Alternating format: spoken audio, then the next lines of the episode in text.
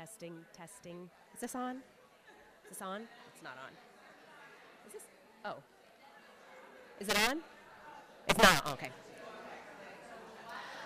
All right. Good morning, everyone. We're going to go ahead and get started here. To make sure you're all in the right place, you are at the USDA Gus Schumacher Nutrition Incentive Program, Nutrition Incentive and Produce Prescription Program, Rural and Strengthening Community-Based Food Systems. It's a long title, so you had plenty of time to leave if you're not in the right place. but nobody left, so.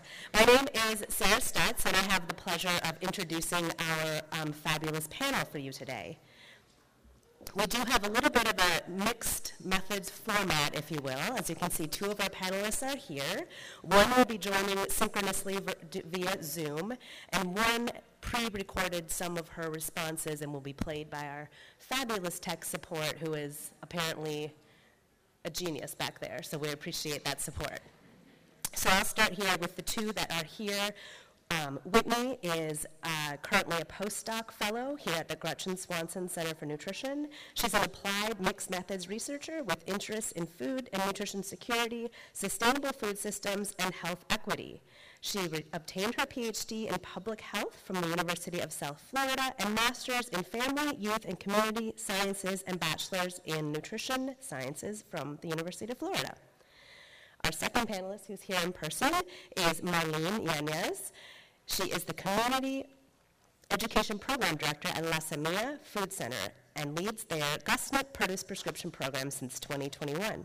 In Marlene's role, she partners with community organizations such as Fully Qualified Healthcare Centers to coordinate hands-on programming that focuses on topics related to cooking nutritious meals, culturally and historically relevant foods, gardening, and ancestral knowledge. La Semilla's vision is a vibrant food system that prioritizes community and environmental health and also includes the crafting and center of narratives that uplift community with dignity and promote equity and justice. Our presenter who's going to zoom in with uh, synchronously is Casey Davis. Casey is the Director of Healthy Food Access Programs at Market Umbrella, also a USDA GusNIP grantee.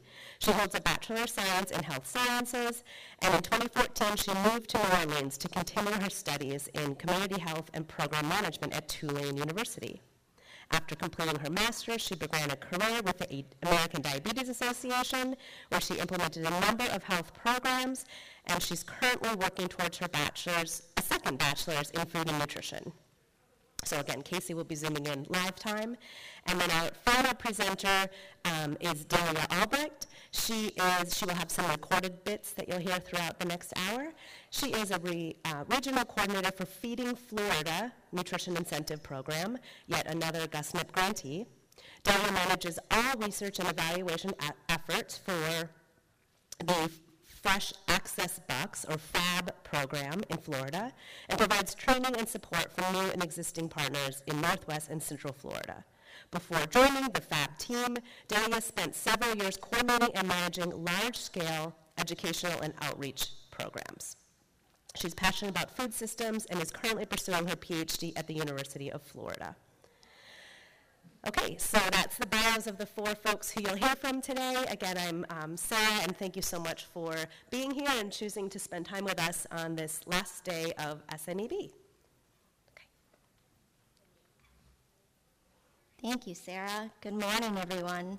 And thank you so much for coming to this session. Again, my name is Whitney Fangloy, and I'm a postdoc at the Gretchen Swanson Center for Nutrition. Uh, so today we'll um, just, I'll introduce really briefly what GusNIP is. We have a great panel of um, GusNIP grantees, and so they'll share a little bit about what they've been doing boots on the ground, and they'll talk about uh, their impact, their challenges and recommendations, and then we'll have some time for audience Q&A at the end. Um, and so before we begin, I wanted to ask how many are familiar with GusNIP? Okay, great, great. So most, most, most folks in here, and I see Kelly there. Hey, Kelly. We have um, a really large team, and I'll start explaining what GusNIP is. And then do we have any GusNIP grantees in the room? Great, wow, great. That's amazing. Thanks for being here. And at the end, you know, if you have any questions, please feel free to share your experiences as well as a GusNIP grantee. We'd love to hear from you. So what is the, uh, what is GUSNIP? What is Nutrition Incentive Hub? And um, what is the NTA NTAE and what is Gretchen Swanson Center for Nutrition? So just to put it into context a little bit, um, GUSNIP stands for the Gus Schumacher Nutrition Incentive Program, short for GUSNIP. It, it was funded through the 2018 Farm Bill, and it was formerly known as the Food Insecurity Nutrition Incentive Program, otherwise known as FINI grants. This funding through the USDA NIFA was established the NTAE, which stands for Nutrition Incentive Program, Training, Technical Assistance, Evaluation, and Information Center, so short for NTAE. Um, and uh, so the NTE is the research and evaluation arm, and it created a coalition of partners, which is known as the Nutrition Incentive Hub. And so through the Nutrition, Nutrition Incentive Hub, the NTE and its partners are able to provide resources to support NI and PPR projects. And so if you are, um, if you have any NI or PPR projects, or you're interested in looking at these types of programs, please check out the Nutrition Incentive Hub. Lots of great resources on there, and lots of opportunities to connect with current grantees as well through a community of practice and, and different things like that. We have a great directory of resources on there. The GUSNIP NTAE essentially serves as a coordinating center um, to help both existing and prospective nutrition incentive and produce prescription grantees. Um, we help navigate the reporting and evaluation and provide technical assistance.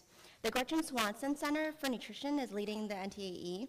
Uh, we lead the reporting and evaluation and are headquartered in Omaha, Nebraska. The center has 44 remote employees across 23 states, and Fair Food Network is the leading technical assistance in fostering innovation. Fair Food Network is based in Michigan. And under technical assistance and innovation, there are a variety of partners that provide technical assistance for NI and PPR projects. And so you can see the breadth of expertise and partners that we work with um, right here on the slide on the right. And so GUSNIP, you know, we know about the program. They're actually very different in many ways, um, but the overarching goals for GUSNIP programs are listed right here, really to increase the purchase and consumption of fruits and vegetables among participating households, reducing individual and household food security, improving health outcomes um, of households and the participants, and then the PPR or produce prescription programs really focus on those healthcare use and costs. And so when we talk about reporting and evaluation, it's really to focus on these outcomes and evaluating how these programs or projects are, are um, achieving these goals. This video shows the increase in funded projects by state over each year of GUSNIP funding. Purple states have NI projects, dark green states have PPR projects, and light green states have both NI and PPR awards. And so you'll see over time that not only are we increasing the reach and coverage of these awards across the US, but we're also increasing in the number of states where we have both types of awards um, operating. And so um, just a couple of numbers to illustrate the growth in GUSNIP over the years. In 2019, there were 22 GUSNIP NI and PPR grant awards. In 2022, there are 182 GUSNIP and PPR grant awards. And then one thing to note is also that in um, 2021, Congress approved an additional $69 million as a part of a larger COVID relief package, and grantees awarded with this funding are also on this map. So we hope to continue growing, and um, without further ado, I'll introduce, uh, we have three amazing panelists to share how they've been connecting with the local food system today. So um, they'll talk a little bit about their background first, just to hear um, who they are. Um, we can go ahead and, Theo, could you cue?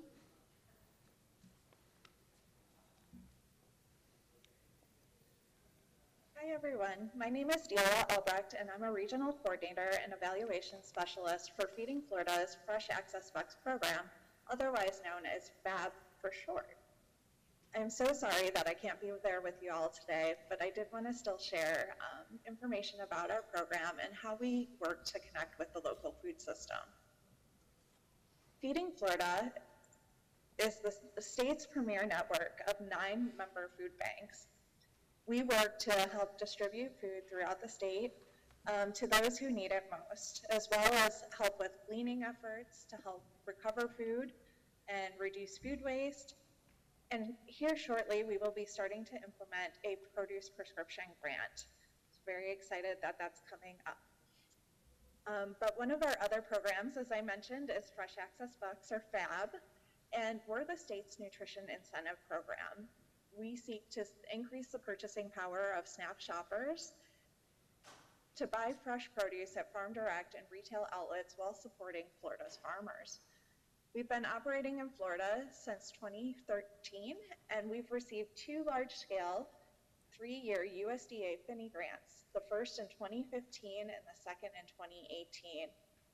FAB is currently funded through a large-scale four-year GUS CRR grant, and we're in the beginning phases of seeking additional sources of funding to help sustain and grow the program.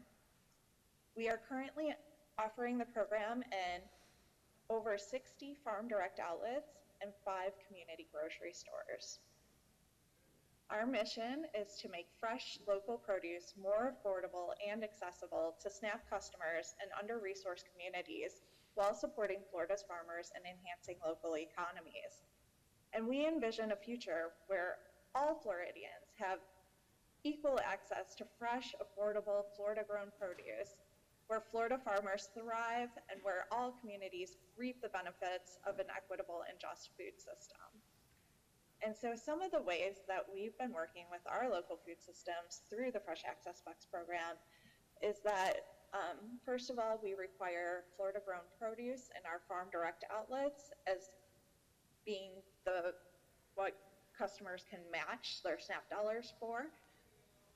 In our retail environments, we don't have the same Florida grown requirement um, for customers' purchases, but we do work with our retail outlets in order to help them source more local produce so that they're bringing in more of that produce for folks to buy and just last year, we had approximately 400 farmers who sold produce through our program for the same amount that they would sell anywhere else.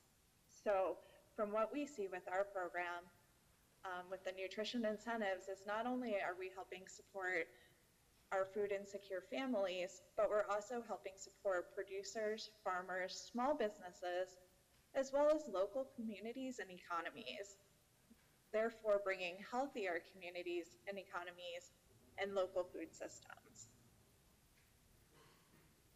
Thanks, Delia. Though she's not here, she's with us. Um, I queued the wrong speaker, so we'll have Casey next. Go back to Casey's slides. Hey, good morning. Uh, I also apologize for not being there. I really wish uh, I could have been there. I'm having a little bit of FOMO, actually, um, watching the uh, virtual conference. But um, yes, and I know you can't see my slides, but it's okay. They're not that important. I'll be quick. Oh, we can, Um, Casey. so- we can see your slides. Oh, oh, perfect. I see myself, which is a little weird. um, okay, so uh, Market Umbrella is the nonprofit that um, was founded in 1995. We operate the Crescent City Farmers Market. Our organization began with um, a single weekly farmers market in downtown New Orleans that has blossomed into a series of year-round open-air markets uh, throughout the, the city. Um, in addition to our farmers markets, we do a variety of local and statewide community-based food work. Um, our mission is to cultivate the power of farmers markets to drive economic and community health in the region, and we envision ourselves as more than a market. Um, uh, envisioning a thriving, equitable, sustainable food system that supports all community members, including those who bring local nutritious food to the market. Um, I'm going to apologize because this morning I'm like practicing my slides and there's like spelling errors. Mm, it's, it's a little crazy, but I do uh, know how to spell. Um, but a little bit about the work that we do. Um, as I mentioned, our farmers markets are uh, year-round, uh, three times a week. Uh, we have about 80 vendors right now with a long list of people in the pipeline to onboard. Right now, our growing season is a little bit like we're on the down end because it's very, very hot um, in Louisiana. Um, but the farmers market really serves as the hub for all of the work that we do. Um, our access and education programming uh, we have a variety of um, food access and nutrition education programming. Uh, a lot of it comes from um, our SNAP education funding from the state. So we do a lot of market tours, tastings, education on seasonality and budgeting and things of that nature. Um, we also have a variety of food access programs that serve seniors, youth, um, and WIC recipients. Uh, we also are um, a partner for the Farmers Market Nutrition Program. Um, and then we also have a state-funded, statewide nutrition incentive program called Grow the Good. Uh, and then, of course, uh, oh, one little tidbit about our statewide funding is we just got uh, approval, uh, an award of $750,000 for next year. So we're really excited about that to expand that program. It's very similar to our um, GusNIP-funded nutrition incentive program, but um, a little bit different. And then, uh, of course, last but not least, but we have our we have our GusNIP nutrition incentive, what we call Market Match, as well as our GusNIP funded produce prescription program um, that we call FMRX. Uh, uh, lastly, another pillar of our organization is food system support. So we're participating in a variety of collaborative efforts across the, the state, including serving as the lead on our regional food system partnership initiative. Um, working with the Louisiana Small, Small Scale Agriculture Coalition, and then as well as participating in our state's local food purchasing assistant cooperative agreement program. Um, for us, um, Market Umbrella, all of our work, um, similar to what Delia said, is you know we're really connected to the producers and our farm directs. Um, partners and facilities across the state. So everything that we do has the connection to support the producers um, and making sure that uh, we are providing support on both ends, not only to the consumer, but also um, to the growers. Thanks, Casey. And on to Marlene.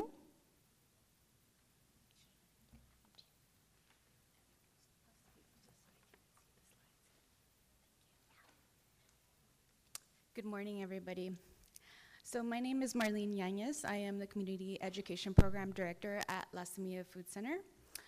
At La Semilla, uh, our mission is to create a, uh, well, not create, to foster a healthy, self-reliant, just, and sustainable food system in the Paso Norte region, which encompasses uh, southern New Mexico and El Paso, Texas. Uh, we are a frontline, community-based uh, nonprofit organization. And so um, I've you can see through the slide that we have um, six different programs uh, that we are um, bringing to life to do this work in the region. The first is our community farm. We have a demonstration farm where we're training local farmers on how to grow in arid and dryland environments. Uh, we also have uh, events and celebrations that we that take place at the farm, and we see it as a safe space for the community to convene uh, we have our edible education program, which is a program that is um, based out of three different school school districts in the region. We have 32 school gardens, um, and we're training teachers how to conduct uh, uh, outdoor classroom education in those spaces. Um, we also have an after-school program that takes place at the schools, and uh, we have volunteer days. Um, excuse me. I kind of feel slightly abandoned by our co-panelists and kind of vulnerable ahead, but um, I just wanted to share that. But we also have uh, uh, our policy program, um, which uh, works to advocate for food policies that support sustainable local ag and tackle economic and policy barriers that perpetuate nutrition insecurity and prevent access to healthy fruits and veggies. Um, through our policy program, we're working at the regional state, and uh, national level. We have our uh, Farm Fresh program, uh, which works locally to aggregate and distribute food um, grown by local growers to sell to individuals uh, uh, through local outlets, um, including schools. Uh, they also provide technical assistance and food safety training so, and the program that I oversee is the community education program. Um, through this program, we facilitate and create safe, culturally responsive nutrition, cooking, and gardening education spaces in underserved colonia communities um, um, through our partnerships as well with individuals and different institutions in the region. Uh, a colonia, for those of you who don't know, is defined by the USDA, USDA by its proximity to the border. Um, it has to be within 40 miles of the border um, and also uh, have a lack of basic infrastructure. Uh, for example, water supply lines, electrical lines, and whatnot, sidewalks in many cases, for example. So these uh, last two programs that I mentioned, and you can see in this diagram, the Farm Fresh and Community Education uh, Program, are the two programs that are most involved in bringing the GusNIP project to life. So um, I think next slide, right? So uh, our program, which uh, we have a Gus, GusNIP PPR, or Produce Prescription Program grant, um, is called Cultivating Health Through Veggie Scripts and Gardening. Uh, we have, uh, we work closely with two clinical partners at three different sites. Um, you can see in this map, um, they're represented by the tiny little black dots, uh, each one of our sites.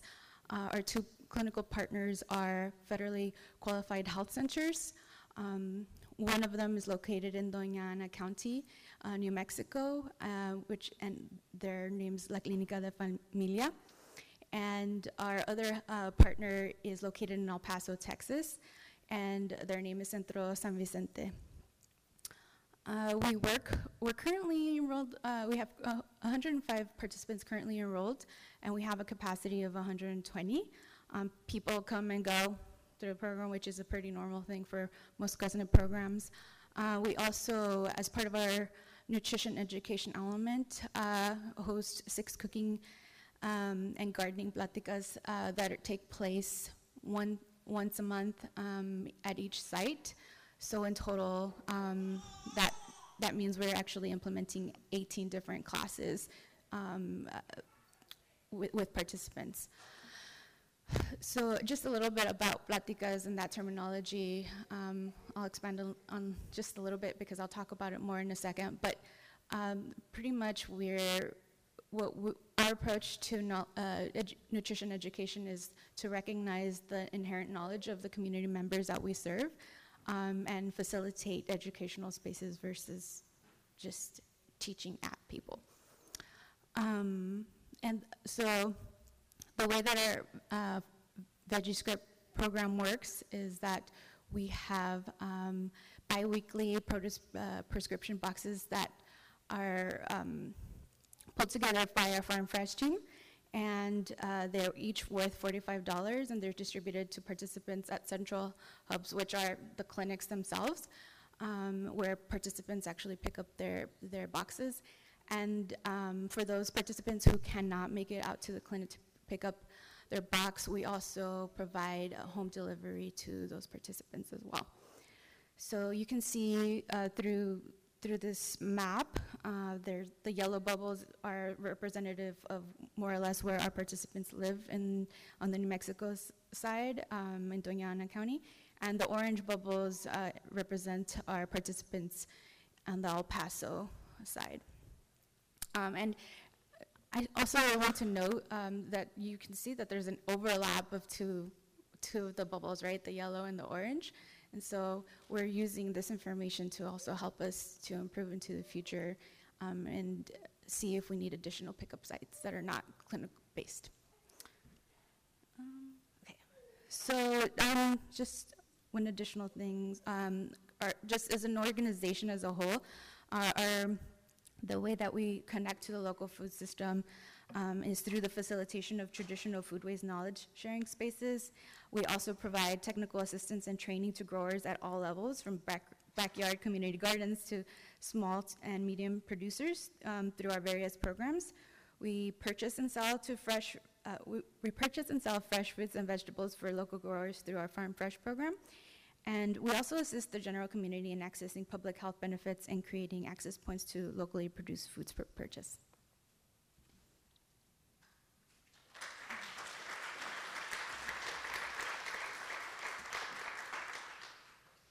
Thanks, everyone. So we know a little bit about the background of the organizations.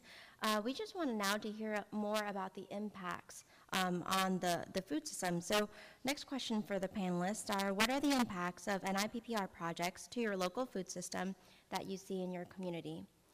Leo, can I cue you? thrilled to share the impacts that we've seen with Fresh Access Bucks.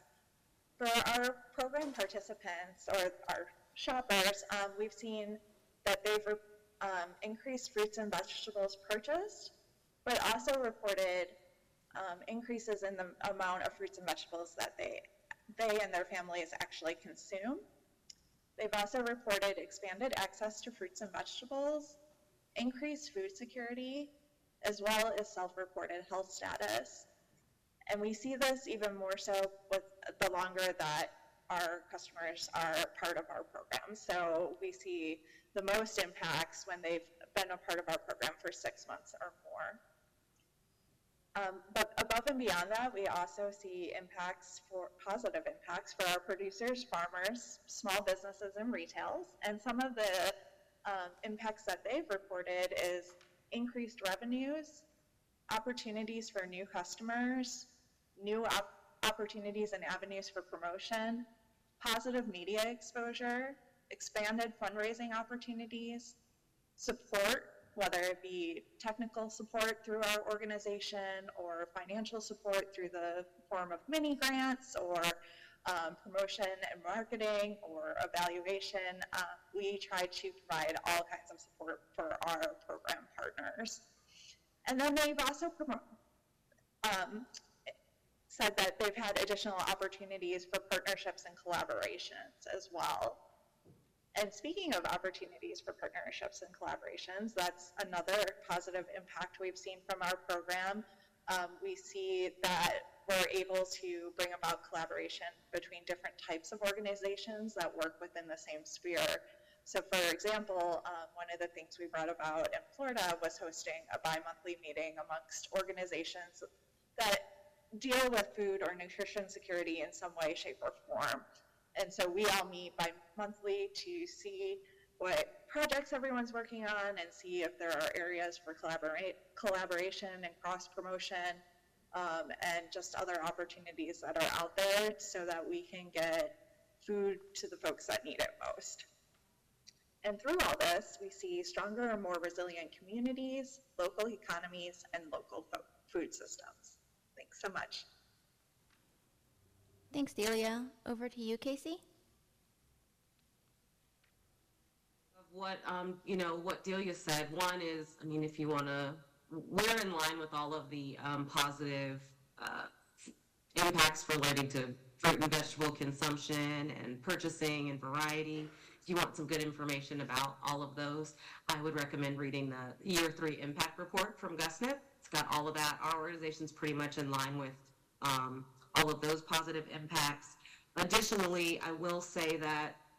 Um, we have similar positive impacts from our producers. Um, two big wins that we've had uh, just in the past, I guess, six months is one of our partners for our nutrition incentive market match program is about to uh, launch a SNAP online purchasing, which is going to have pretty big impacts for our program, uh, as well as um, another partner for our nutrition incentive market match um, program. They have become the first farm direct to offer uh, SNAP online, which is a pretty big deal where Louisiana is like always in first place for the bad things and last place for the good things. Um, we have been able to, uh, you know, as like the second to last state to be able to do SNAP online and opt into that pilot. Two of our very small organization uh, community partners have been able to get that up and running. So it's a pretty big deal. We're super excited about it. Our partners are like, I mean, whatever, but like I am geeked out about it, and they have no idea about how much promotion I'm about to like funnel to them. Um, and then lastly, uh, similar to what Delia said, is like the opportunity to to collaborate and um, build partners with um, what I want to say is like non-traditional organizations, people who are not really familiar with the food system, but like hear about the work you're doing, and then they're very interested, and then they want to be a part of what you're doing. So um, ultimately, that has been like our our our impact. You know, our the, the impact. You know, over the last years, we've been connecting with a lot of non-traditional um, partners who have been really leaning in to support the work that we're doing and trying to figure out how to make it happen. Thanks, Casey. And I'll turn the slide over to Marlene.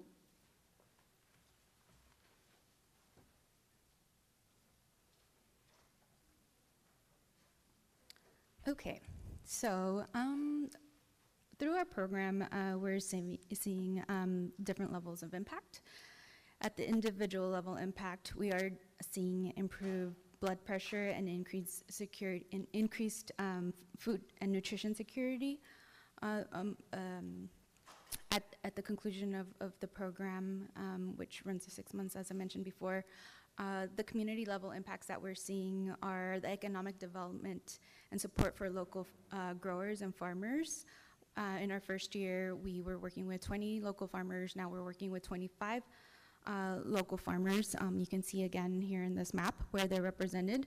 There's actually one grower who's missing from this map who is in Albuquerque, um, which is, I think, about 400 more or less miles away.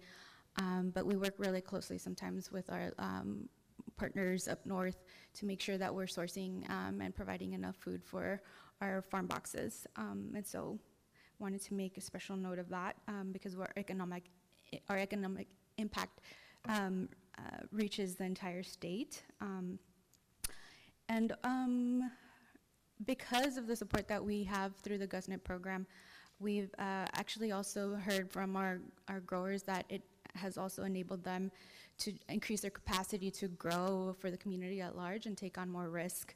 Um, so that means that um, the community as a whole, right, is also seeing a benefit from um, from um, from these funds. Um, short-term impacts that the program has, uh, we um, are distributing about uh, 1,400 uh, produce prescription boxes to participants each year. In our first year, we distributed 1,300. In the second year, uh, it was 1,406, and so that brings us to about um, 2,700 boxes. Um, you are, as I mentioned before, our, our produce prescriptions each dose is um, valued at $540 per participant over the course of the six months, and each, each participant receives 12 boxes. That looks a little bit different than our first year. We are in our second year.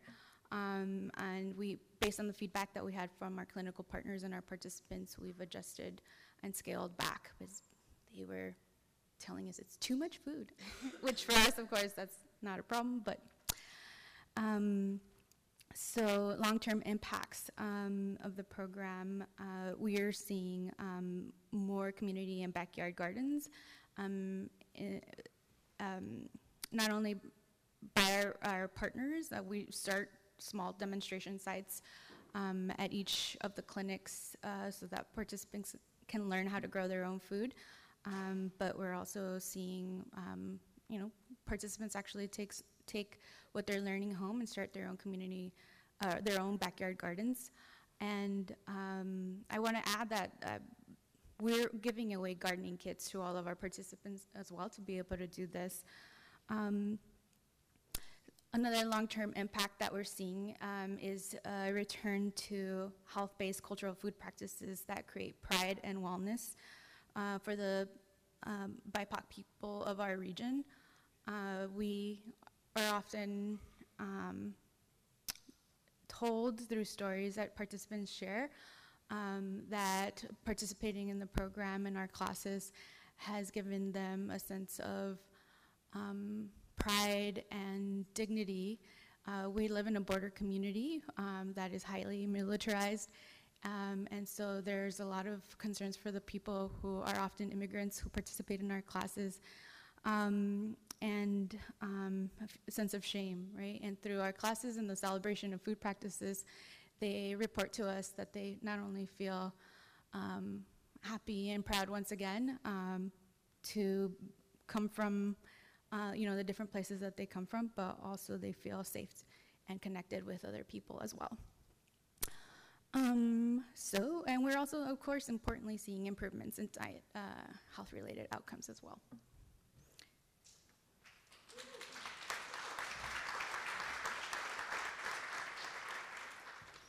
Thank you again.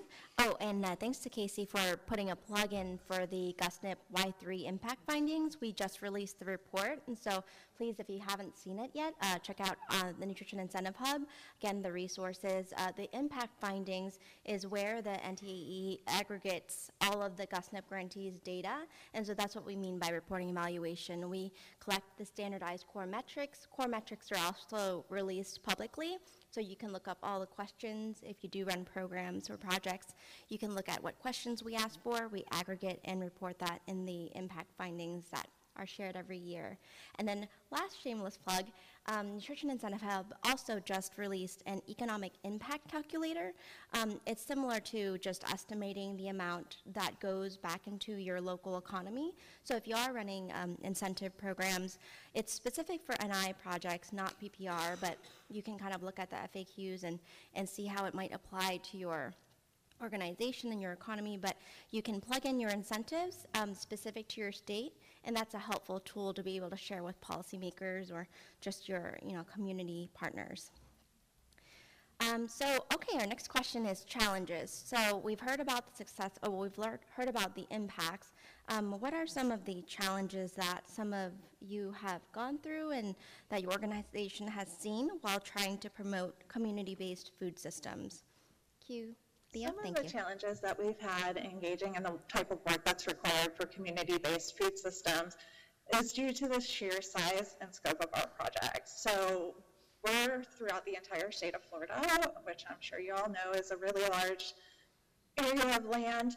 Um, but aside from that, we also have a highly diverse um, communities throughout our state. And so we really have to rely on our provider outlets or our partner outlets and our community partners. Um, so those being places like the Department of Health or perhaps a um, you know local extension office or um, any number of community partners to be able to really work on that community-based food system because Fresh Access Bucks as a whole, we're more statewide and regional throughout the state, um, whereas our partners really know their local communities the best. Um, and so to help with that, we've really streamlined our processes and for recruitment and onboarding of partner outlets by bringing in a decision matrix, which was developed by folks with the Community Food and Agriculture Coalition out in Montana. And we took the work that they did and were able to create a decision matrix that would work well for our organization to help us be really intentional with the outlets that we're bringing on as partners in our program and to assess the engagement that they have with their local community that they're serving, how bringing FAB into that outlet would impact the local food system, as well as several multi-factor metrics to assess the outlet's capacity, or, I'm sorry, capacity, sustainability, accessibility, and product availability, as well as how well the outlet meets the needs of their local community. The challenge here is that we really set this up to find partners who will be sustainable in our program, but there are a number of community-based organizations and farmers who don't always have that type of capacity. Um, so one of the things we're, we've done to be able to work with that is um, we applied for and received through our member food banks an LFPA grant, which is a local food purchase assistance grant. Um, and what we can do with that is be able to um, work with folks at our home office of Feeding Florida to develop and grow some of those um, folks that they are working with through that grant to be able to get to a place of having capacity, capacity and sustainability to be a part of our program. Another way that we've been able to um, increase engagement in the local communities and food systems is through our Mystery Shopper program, which is a pilot program that we implemented just this year. Um, and this is where we have SNAP shoppers who go out and actually shop at our partner outlets and provide feedback and evaluation on um, not only compliance type issues, but also um, how welcoming and inclusive the outlet felt while shopping, um, how they would rate the products that were available, and a wide number of other different evaluation factors. And the goal with this is to be able to engage more locally and to use that feedback to really improve our program. So some of the ways that I would suggest as far as um, addressing challenges, I would say just, you know, being creative, finding partnerships and really working through your partnerships, um, and being able to just strengthen those relationships and collaborations that you have to meet the needs within the local food system. Thanks. We have Marlene next.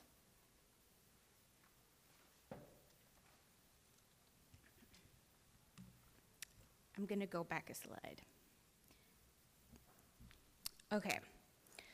Um, so our successes um, are really tied to our community partners, um, and you can say that without our community partners, um, we wouldn't be seeing the success that we have with the program right now. Uh, our approach as a whole to improving health in the communities we work with is rooted in systemic change. So what that means is that for La Semilla, every relationship is important. From individuals to institutions, we are reaching people at all levels to create meaningful relationships with existing leaders and mentor new leaders in building a movement that will tra translate into regional impact for our region. Uh, our, well, I was going to say our most important partners, but actually they're all very important. Um, but our, our, farmers and growers, our farmers and growers, um, um, uh, we're creating spaces and programs for our farmers, um, especially BIPOC farmers in the region. Um, we're also working with them to create resources that are much needed in our region because we're working in a dryland, arid environment, and so a lot of the resources that exist are for other places, and so La Semilla has, um, has been working diligently to work on creating more sustainable ag resources for our local growers and to provide training for them. Um, we also, we're also gr growing side by side with our local farmers, right? A lot of us didn't come from a growing background. Um, and over the past decade that we've been in existence, we've also been learning.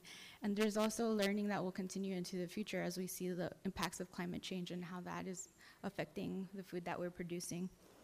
So we feel like we're actually in a very um, um, prime kind of place, I guess if you want to call it that, because it's a dryland environment and the changes that we're, we're predicting into the future. Um, our Farm Fresh uh, program works really closely on also with a larger network of farmers um, to provide them again technical assistance and um, buy produce from them. So without this, you know, the, the food that they're producing, we wouldn't be able to put on this program. Our policymakers and institutions, um, to support local growers and producers, we need policies and funding that remove the barriers that local farmers face and, and um, we need to create more equitable frameworks for communities to nourish and feed themselves. So we work really closely with our policymakers at all levels um, to, to make the changes, right, and advocate for these changes in policies.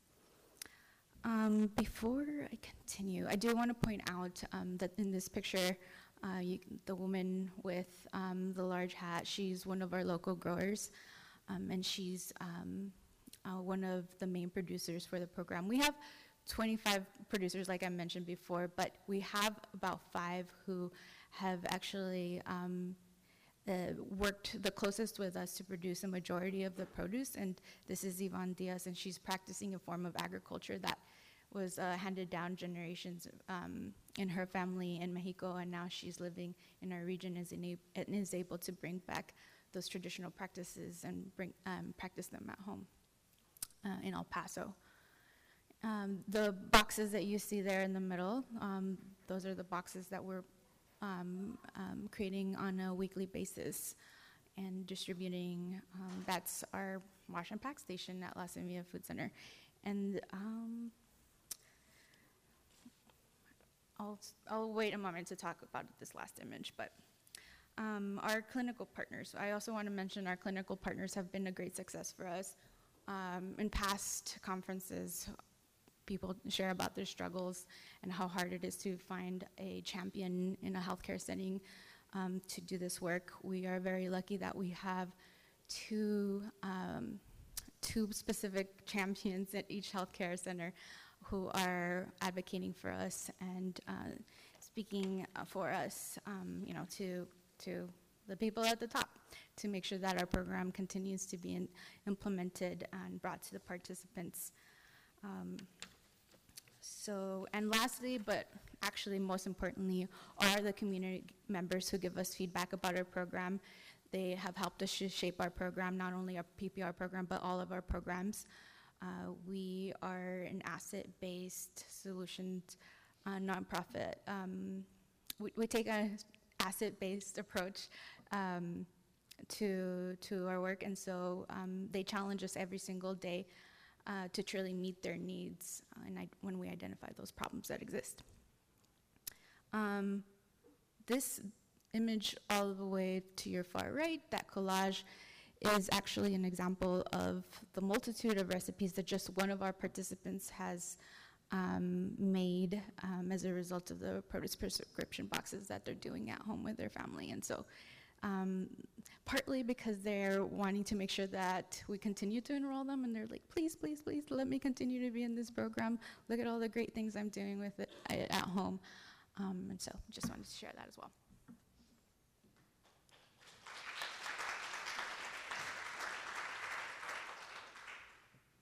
Thanks, Marlene. Casey, did you have any challenges to share?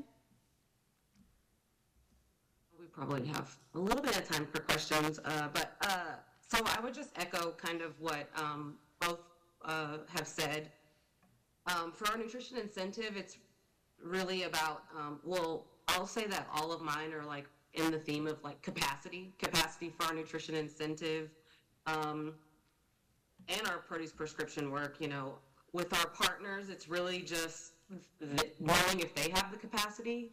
Um, the tool that Delia talked about is something that I just learned about in April, and so we have been trying to utilize that tool so that we can make sure that we're onboarding partners who have capacity and they're um, and then people who are not, like trying to assist them along the way so that they can be a partner in the future. Um, for our nutrition incentive program, because it's primarily um, or one of our primary locations of, you know, location sites is our farmers markets. We have all the stigma around farmers markets. That is the challenge. You know, when you come to New Orleans, everybody knows that this is how I describe it. Maybe not everybody knows, but I describe New Orleans as like a gumbo pot of people. It's very diverse, a lot of people from all over. Um, our markets do not look like that. Uh, when you come to our markets, it does not look as diverse as city looks. And so that is something that we are actually working on very hard. Um, you know, I was talking to Delia previously about like what she's been doing for this uh, secret shopper situation because I really would like to try to implement that in the future um, so that we can better our program, especially as we talk about expansion. Um, and then lastly, related to our organization as a whole, you know, a challenge that we have is really a, about having diverse funding. We have like six federal grants right now, and if you are familiar with federal grants, like there's not much money for overhead. So um, you're looking at the person who does all of the things for nutrition incentive and produce prescription, which is um, similar to uh, you know what Delia said is we're a small but mighty organization. I don't have as much coverage as she does with an entire state but I do serve a lot of people and, and managing millions of dollars to go out into the community um, by myself and with like a half of a team member. So, uh, you know, we really need to work on trying to diversify our funding, which we are um, having conversations about. Like we we appreciate the federal funding because all of that money then pours back into the community, but we, um, you know, diversifying funding is a big uh, piece of part of some of the challenges with allowing us to expand um, and do more work um, in the food system. Thanks, Casey. So in the interest of time, we have about 10 minutes left. Um, we did have actually a couple more questions, so I don't want to cut short what the um, panelists have to say, and they have some really important um, recommendations to provide to the audience.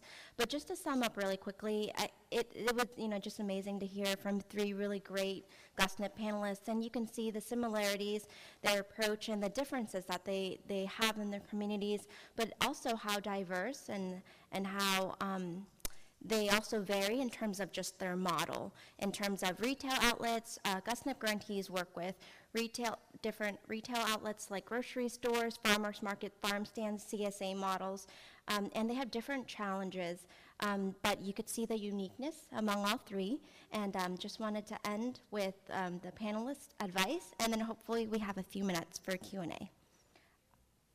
We can uh, maybe go back to Casey. Do you have any final remarks, Yeah, recommendations? the only thing I really had is to be prepared to meet people where they are. Um, we see this not only on the, you know, on the partner side is like understanding where they are and where their capacity is with, you know, being a partner of ours and implementing a nutrition incentive or a produce prescription program, but also on the consumer side, you know, it's so funny in our office, like we're like the acronym we're like an acronym book. We just like drop all the acronyms, and I'm, and every time I'm in a conversation with like somebody who's in the market, um, a shopper, I have to like remember like, oh, I have to like explain all of these things because while they are receiving a SNAP benefit and they've been shopping at our market, maybe they don't have all of the information about you know our nutrition incentive program, and maybe they don't know, even though there's plenty of signage about um, where they can utilize. Uh, their um, nutrition incentive with our partners. And so it's really just meeting people where they are, and that's like my soapbox of life. So um, that's the only advice I have is, you know, just keep that in mind with all things that you're doing. Thanks, Casey. Theo, can I cue? The advice I would have for others would be to one, take time to assess and evaluate your nutrition incentive pro- program and to be willing to make changes as needed and as appropriate to improve your program. Um, secondly, I would say to take the time to build relationships, partnerships, and collaborations. They're so important to um, really, you know, increasing the impact of these programs and really being able to um, to help those that really need it most. And then third, I would say to engage participants in the process wherever possible. Um, they are the folks that we are serving, and so I think it's really important um, for our participants to have a voice in our programs and to um, be able to engage with them and support them as we can. Thanks so much. Thanks, and we'll end with some remarks from Marlene.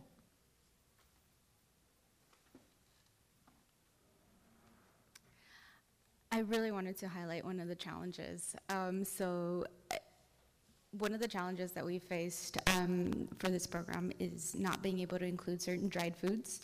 Um, these foods are really important because they are staple in the Latino community and a very important part of what we eat every single day. For example, pinto or black beans, we cannot include those, or dried chili. We live in New Mexico. Dried chili is practically the state vegetable. Um, and so we cannot pr- provide the red chili that is dried. And um, it's important that it's dry. I want to mention that, right? Because the question is like, why not fresh? It's because there's certain nuances and flavor and preparation that are needed to be able to prepare the foods that are consumed very regularly, almost daily, I would say with these ingredients. And farmers, it's actually a part of the process before that they can, before they can sell them to dry these foods. Pinto beans cannot be sold fresh. They they have to be dried. And so we are not we have a grower too who's producing these foods and wants to sell them to us. We're ready to go on being able to provide these foods for our community and they're requested on a regular basis. And so I really want to ask USDA to change, make this change to the eligible food list because it is a very important component of uh, the dietary nutrition of our community. Um, and in closing, I just, my very last thing that I really want to say is that just really think about the different ways that, that every dollar that you are um, um, spending through this program can have an impact, whether it's the local farmer, the environment, right? Um, if we're, if you're paying a local farmer, the, the impacts that it's going to have on the environment, um, you know, the, the farmer's home, the, the grocery store down the street, uh, there's a lot more impact when you're working with local growers. Okay. Well, that, oh, can you hear? Hello? Testing? Hello? Testing. Oh, Thank you, Theo. Um, yeah, that's pretty much all we had for you. Uh, we, I think we have like maybe one or two minutes. I don't know if there's any burning audience questions. Yep, go ahead. Um, we also been doing first, first nutrition program for now, I think it's our fourth year. And, uh, I, I saw that you also have a twelve week, twelve month, and then you're off the program. And then, um, we have received a lot of frustrated participants, because at the, at the end, they're like, well, we still need produce, and you're kind of kicking us out, per se. Uh, how have you handled that over here? Well, we're in our second year, and so we are looking at what's, what's working for our participants and what's needed, and that's actually one of the, the you know, concerns that we have. And so, it, in terms of capacity and what we can provide, um, that's what our current, currently, and based on funding, that's what we can provide right now. But um, once we figure out how to, you know, iron out some of those kinks, um, and um, it's also thinking about, you know, those healthcare champions and establishing those relationships and that trust that our partners have with us, and them seeing the benefit to the participants and their patients, right? Um, so what I guess what I'm trying to say is now we have their trust fully, and we can ask them for longer term commitments. Where at, at, at the beginning, because we are you know food justice organization, um, and we're delayed, that means that we have to convince them, right? And so it's a couple of things, but we are working towards a model where we're hoping to be able to provide. Yes. Yes. Thank you so much for attending the session. Uh, I think we're time's up, so we'll be happy to talk more if you're, if you want to come up. Thank you so much.